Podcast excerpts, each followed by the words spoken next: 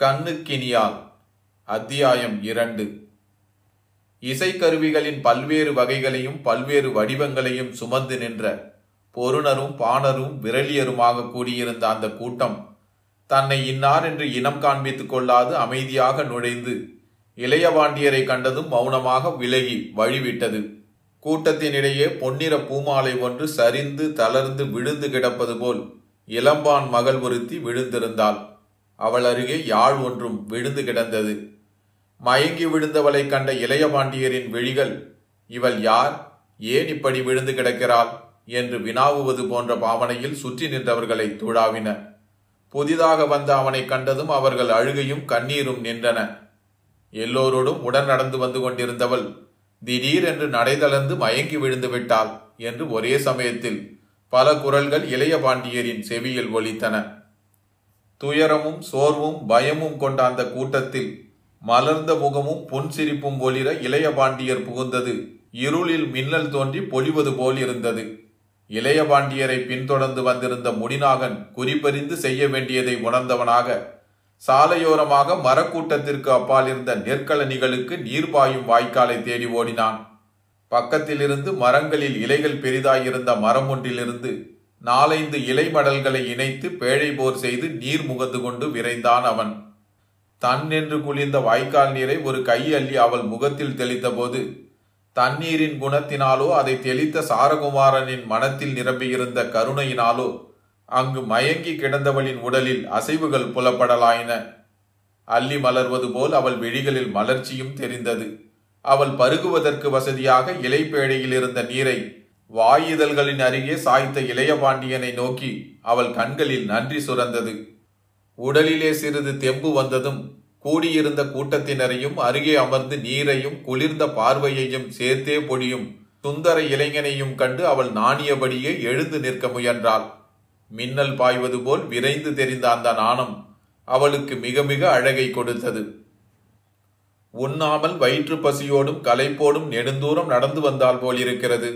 சோர்வுக்கும் மயக்கத்துக்கும் அதுதான் காரணம் என்று சுற்றியிருந்தவர்களிடம் கூறினார் கூறினார் இளையபாண்டியர் ஆர்வத்தின் காரணமாக இவளே உண்டாக்கி கொண்ட சோர்வுதான் ஐயா இது. வயது முதிர்ந்த பெற்றோர்கள் பின்னால் வருகிற கூட்டத்தோடு வந்து கொண்டிருக்கிறார்கள். மணிபுரத்திலிருந்து இன்றிரவு இளையபாண்டியர் கோநகருக்கு வருகிறாராம். நகரின் முதற்கோட்டை வாயிலிலேயே அவரை பார்த்துவிட வேண்டும் என்று இவளுக்கு ஆசை. அதனால்தான் முதுமையின் காரணமாக விரைந்து நடக்க முடியாத பெற்றோர்களை அவர்கள் ஏற்கனவே வந்து கொண்டிருந்த கூட்டத்தினரோடு விட்டுவிட்டு இவள் முன்னால் விரைகிறாள். கபாடபுரத்தை அடைந்த இளையபாண்டியரின் சுந்தர தோற்றத்தைக் கண்டு மயங்க வேண்டியவள். பாவம் இங்கேயே அவசரப்பட்டு மயங்கி விழுந்து விட்டாள் என்று கூட்டத்தில் இருந்த முதியவர் ஒருவர் முதுமை தமக்கு அளித்திருக்கும் உரிமையோடும் துணிவோடும் கூறியபோது கூட்டத்தில் சிரிப்பொலி அலையலையாக எழுந்தது. சிரிப்புக்கு காரணமாயிருந்தவளோ நாணி தலை கவிழ்ந்தாள். இந்த நிலையில் உடனிருந்த முடிநாகனுக்கோ தன் ஆவலை சிறிதும் அடக்க முடியவில்லை.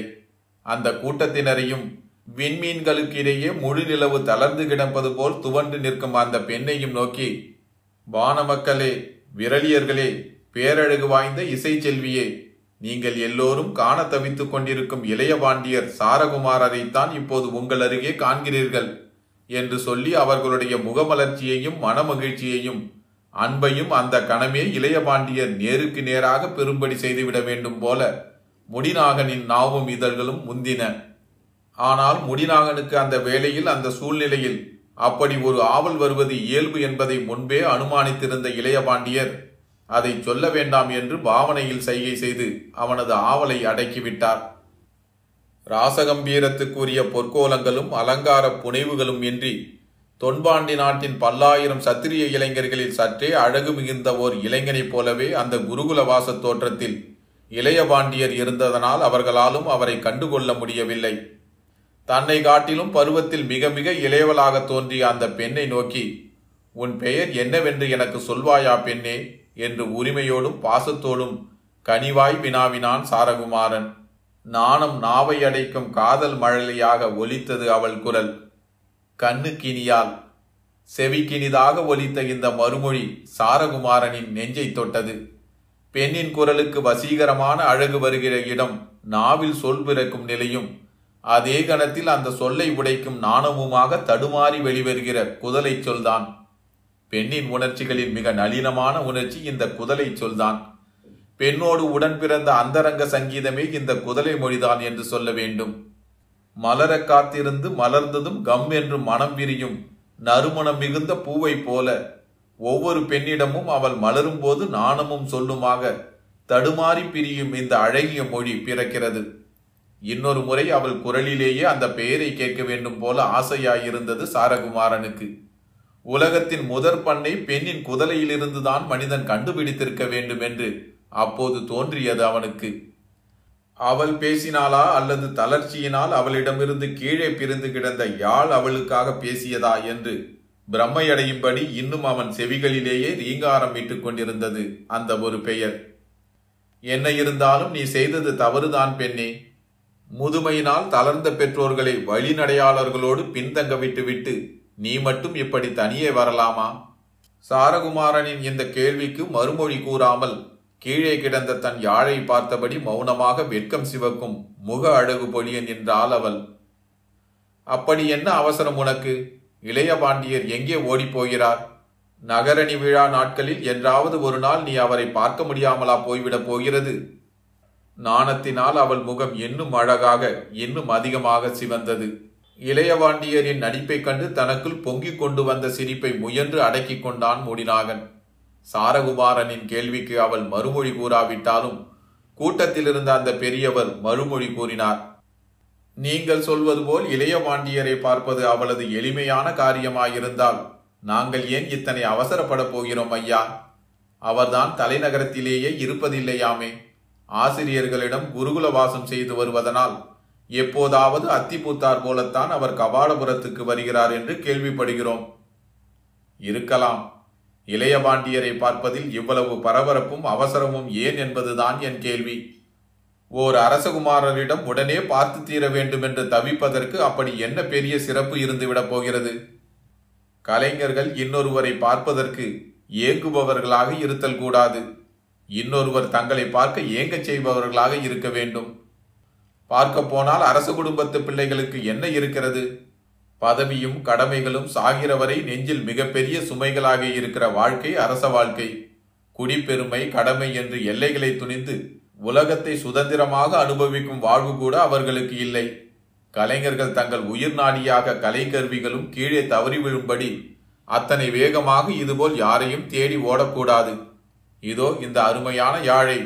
இவள் ஒரு கணம் கீழே மண்ணில் தவற விட்டிருப்பதை கூட இப்போது என்னால் பொறுத்து கொள்ள முடியவில்லை. என்று கூறிக்கொண்டே கீழே குனிந்து நல்ல வேலையாக எதுவும் பழுதுபடாமல் இருந்த அந்த யாழை கையில் எடுத்து அதில் மண் படிந்திருந்த இடங்களை மேலாடையால் தூய்மை செய்த பின் எந்த நிலையிலும் இதை கீழே தவறவிட்டு விடாதே பெண்ணே.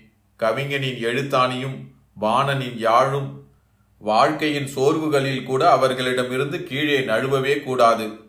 வாழ்க்கையின் சோர்வுகள் கலையை ஆள்பவனை கீழே தள்ளலாம். ஆனால் அவனுடைய கலையையே கீழே தள்ளிவிடக்கூடாது என்று புன்முறுவல் செய்தவாறு அவளிடம் யாழை கொடுத்தான் சாரகுமாரன். யாழை வாங்கிக் கொள்ளும்போது அவள் கைகளையும் விரல்களையும் பார்த்த சாரகுமாரனின் மகிழ்ச்சி மேலும் அதிகமாகியது. தாமரை இதழ்களை நீட்டி சுருட்டி பவழ நகங்கள் பதித்தார் போன்ற அந்த நீண்ட நளின விரல்கள் யாழ் வாசிப்பதற்கென்றே படைக்கப்பெற்றவை போல் தோன்றின.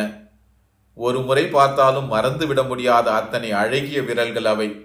யாழை அவனிடமிருந்து பெற்றுக்கொண்ட அவள் நன்றியோடு சில வார்த்தைகள் தயங்கி தயங்கி பேசினாள்.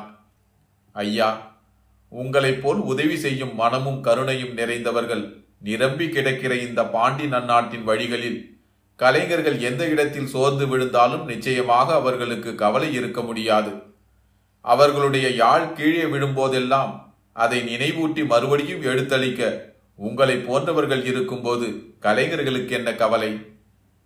என்னிடம் நீ சொல்வது போல் ஏதாவது நல்ல குணம் இருக்குமானால் அதற்காக கடவுளை வாழ்த்து பெண்ணே.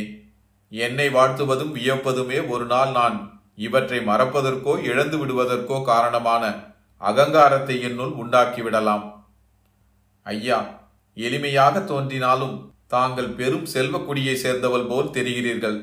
தயவுசெய்து தாங்கள் யார் என்பதை எங்களுக்கு கூறலாமா? என்னை பற்றி கூறுவதற்கு அப்படி பெரிதாக ஒன்றுமில்லை பெண்ணே.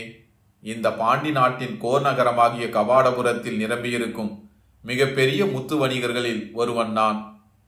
இவ்வளவு பெருந்தன்மையும் கருணையும் காட்சிக்கு எளிமையும் நிரம்பிய தாங்கள் விற்கும் முத்துக்கள் எல்லாம் சிறப்பாயிருக்கும் என்பதில் ஐயமில்லை ஐயா. இதை கேட்டு சாரகுமாரன் புன்னகை பூத்த முகத்தோடு மௌனமாயிருந்தான். முடிநாகனால் சிரிப்பை அடக்கிக் கொள்ள முடியவில்லை. எனவே அவன் அந்த கூட்டத்திலிருந்து சிறிது தொலைவு விலகிச் சென்று நின்று கொண்டான். சாரகுமாரனோ கண்ணுக்கினியால் பேச பேச அவளுடைய குரல் இனிமையையும் அதில் நிரம்பியிருக்கும் குதலை தன்மையையும் கேட்டு ரசிக்க விரும்பியவன் போல் நின்று கொண்டிருந்தான். சிறிது நேரத்தில் உடனிருந்த பாணர்கள் வழிநடையை தொடர முற்படவே மற்றவர்களோடு அவளும் அவனிடம் விடைபெற்று கைகூப்பினாள் நல்லது போய் வா. உன் பெயர் என்றும் என் நினைவில் இருக்கும் பெண்ணே. இவ்வளவு அழகிய சொற்களை இணைத்து சூட்டப்பட்ட ஒரு பெயரை நான் இதுவரை கேட்டதே இல்லை என்று அவளுக்கு விடை கொடுத்த சாரகுமாரன்.